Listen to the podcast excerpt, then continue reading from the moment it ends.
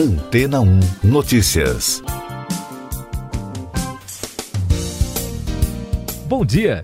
Especialistas em tecnologia avaliam que as mudanças provocadas pelo isolamento social imposto pela pandemia do novo coronavírus incluem, em definitivo, no nosso dia a dia, a chamada tecnologia útil, que estava em segundo plano nos dispositivos antes da crise. É o caso dos aplicativos de carteira móvel tipo Apple Pay e Square, ou seja, métodos de pagamento sem contato presentes no celular.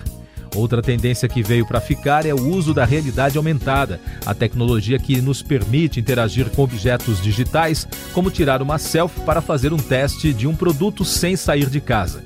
Em alguns casos, conversar com um bot, como são conhecidos os robôs digitais de uma loja virtual, também pode ser outra alternativa para evitar a ida até uma loja física em meio à pandemia. Os chatbots estão aí há anos, mas se tornaram ferramentas comuns agora, oferecidas pelo Facebook ou pela Amazon para os comerciantes ganharem clientes ou responder às perguntas dos internautas. Além disso, uma nova geração de equipamentos de Wi-Fi também está chegando.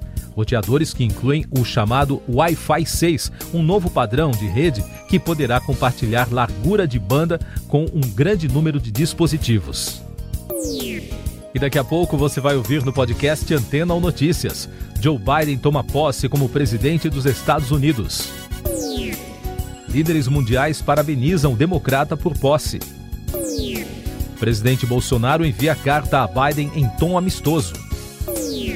O democrata Joe Biden, de 78 anos, tomou posse na quarta-feira como 46º presidente dos Estados Unidos da América. Seu antecessor, Donald Trump, não compareceu à cerimônia. Kamala Harris também tomou posse como vice-presidente e se tornou a primeira mulher a exercer o cargo. Biden disse que a democracia prevaleceu e pediu união aos americanos. Líderes mundiais parabenizaram Joe Biden e Kamala Harris pela posse dos democratas como presidente e vice-presidente dos Estados Unidos. O premier do Reino Unido, Boris Johnson, a presidente da Comissão Europeia, Ursula von der Leyen, o Papa Francisco, o presidente do Chile, Sebastião Pinheira, o primeiro-ministro do Paquistão, entre outros, cumprimentaram os recém-empossados. No Brasil, o presidente Jair Bolsonaro enviou uma carta a Biden e afirmou no Twitter que segue empenhado e pronto para trabalhar pela prosperidade das duas nações e o bem-estar dos cidadãos dos dois países. Os presidentes da Câmara dos Deputados, Rodrigo Maia, e do Senado, Davi Alcolumbre, também cumprimentaram o democrata. Essas e outras notícias você ouve aqui na Antena 1. Oferecimento Água Rocha Branca. Eu sou João Carlos Santana e você está ouvindo o podcast Antena ou Notícias. Com 1.820 óbitos registrados na quarta-feira, o assessor científico do governo britânico, Patrick Vallance, disse em tom de advertência que os hospitais parecem uma zona de guerra devido ao aumento de pacientes com o novo coronavírus. O Reino Unido passa por uma nova onda de infecções atribuída a uma variante caseira do vírus mutação sul-africana do novo coronavírus pode reduzir eficácia das vacinas, diz estudo.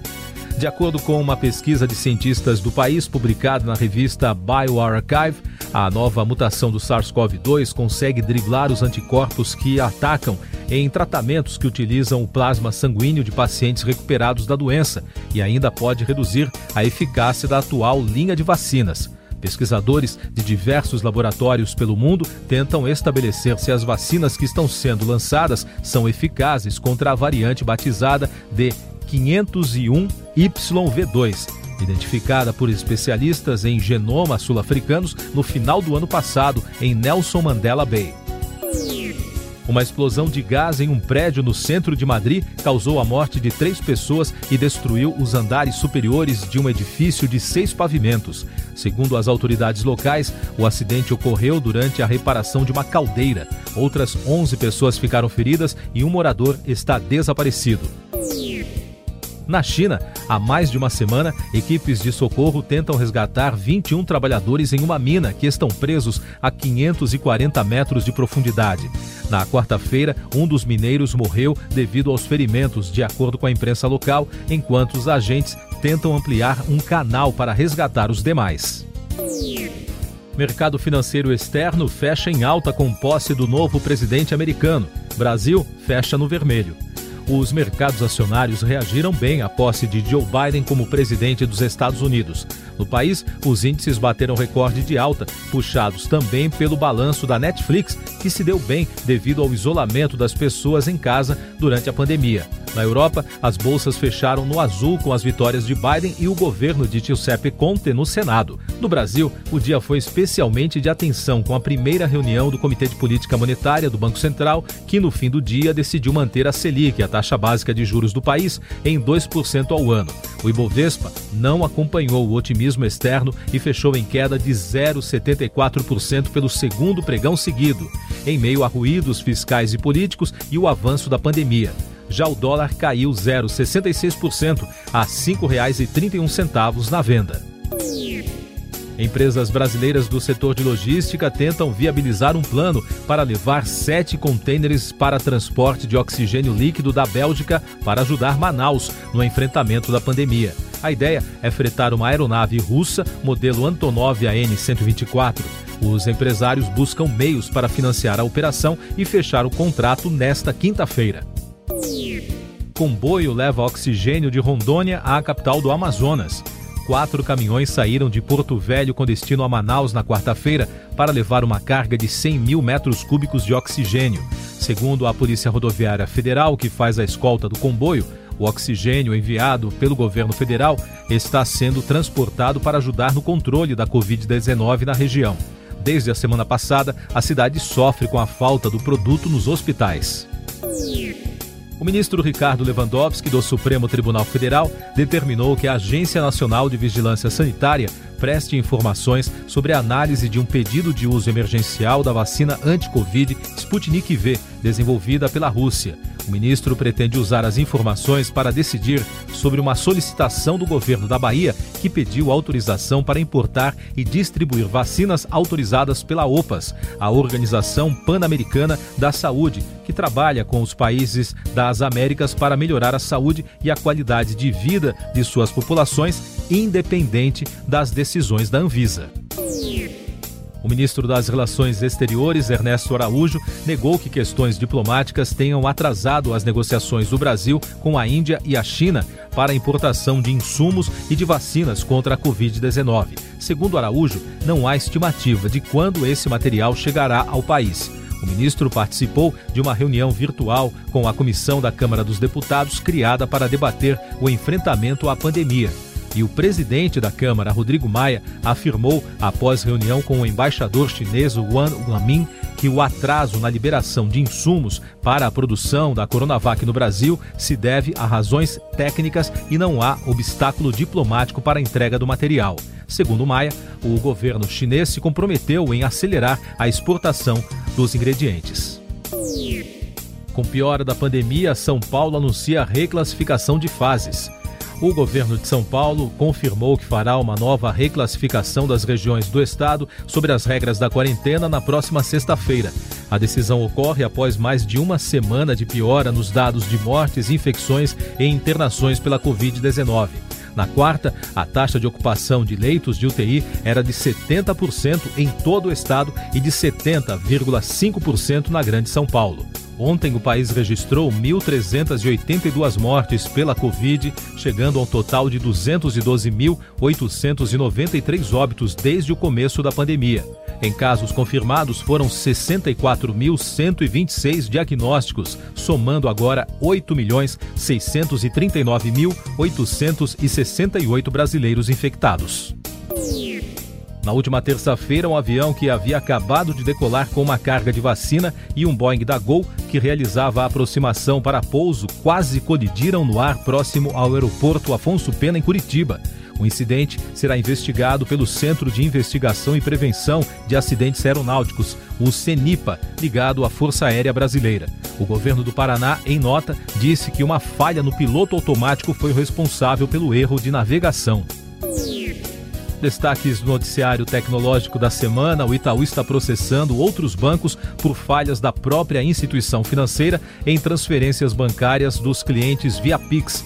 A ação pede que oito bancos devolvam 966 mil reais que foram transferidos em duplicidade. O erro ocorreu no fim de novembro do ano passado e gerou valores em excesso para as contas destinatárias. O Defender Lab, laboratório de cibersegurança da PSAFE, afirmou que mais de 220 milhões de dados pessoais de brasileiros podem ter vazado nesta semana. O vazamento também teria exposto informações sobre 104 milhões de veículos e dados de 40 milhões de empresas. De acordo com especialistas, essas informações podem ser comercializadas na Dark Web. Artistas recebem perdão presidencial em último ato de Donald Trump. Os rappers Lil Wayne e Kodak Black foram beneficiários do pacote de indultos de Trump em seu último dia de mandato na quarta-feira. Entre as mais de 140 pessoas que receberam clemência estão o ex-assessor Steve Bannon e o arrecadador de fundos do Partido Republicano Elliot Broid. As cantoras Lady Gaga e Jennifer Lopez se apresentaram na cerimônia de posse do presidente dos Estados Unidos, Joe Biden. Gaga interpretou uma versão emocionante do hino nacional americano e Lopez cantou um medley de This Is Land's Your Land e America the Beautiful, além de recitar parte do juramento à bandeira em espanhol. E um dos pontos altos da festa celebrando a América da posse do presidente Biden, que foi realizada no lugar do tradicional baile de gala por conta da pandemia, foi a apresentação da cantora Kate Perry. A americana foi escolhida para encerrar o evento com a música Firework. O show virtual contou com a participação de Biden, da vice Kamala Harris e de diversos artistas da música e do cinema. Você confere agora os últimos destaques do podcast Antena ou Notícias, edição desta quinta-feira, 21 de janeiro.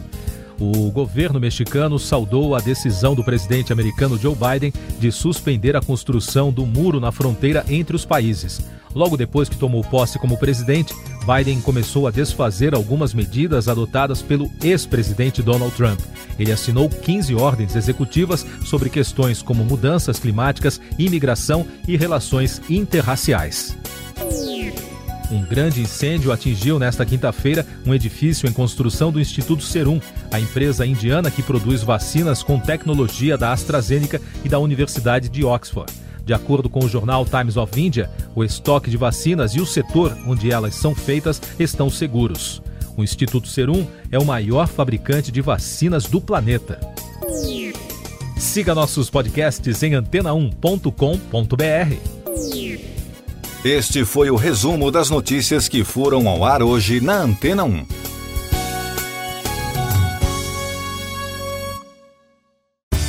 Depois de tanto conteúdo legal, que tal se hidratar com água rocha branca? O consumo regular de água durante o dia traz benefícios para a saúde, como, por exemplo, manter a pele bonita e hidratada. Rocha Branca, da fonte direto para sua casa.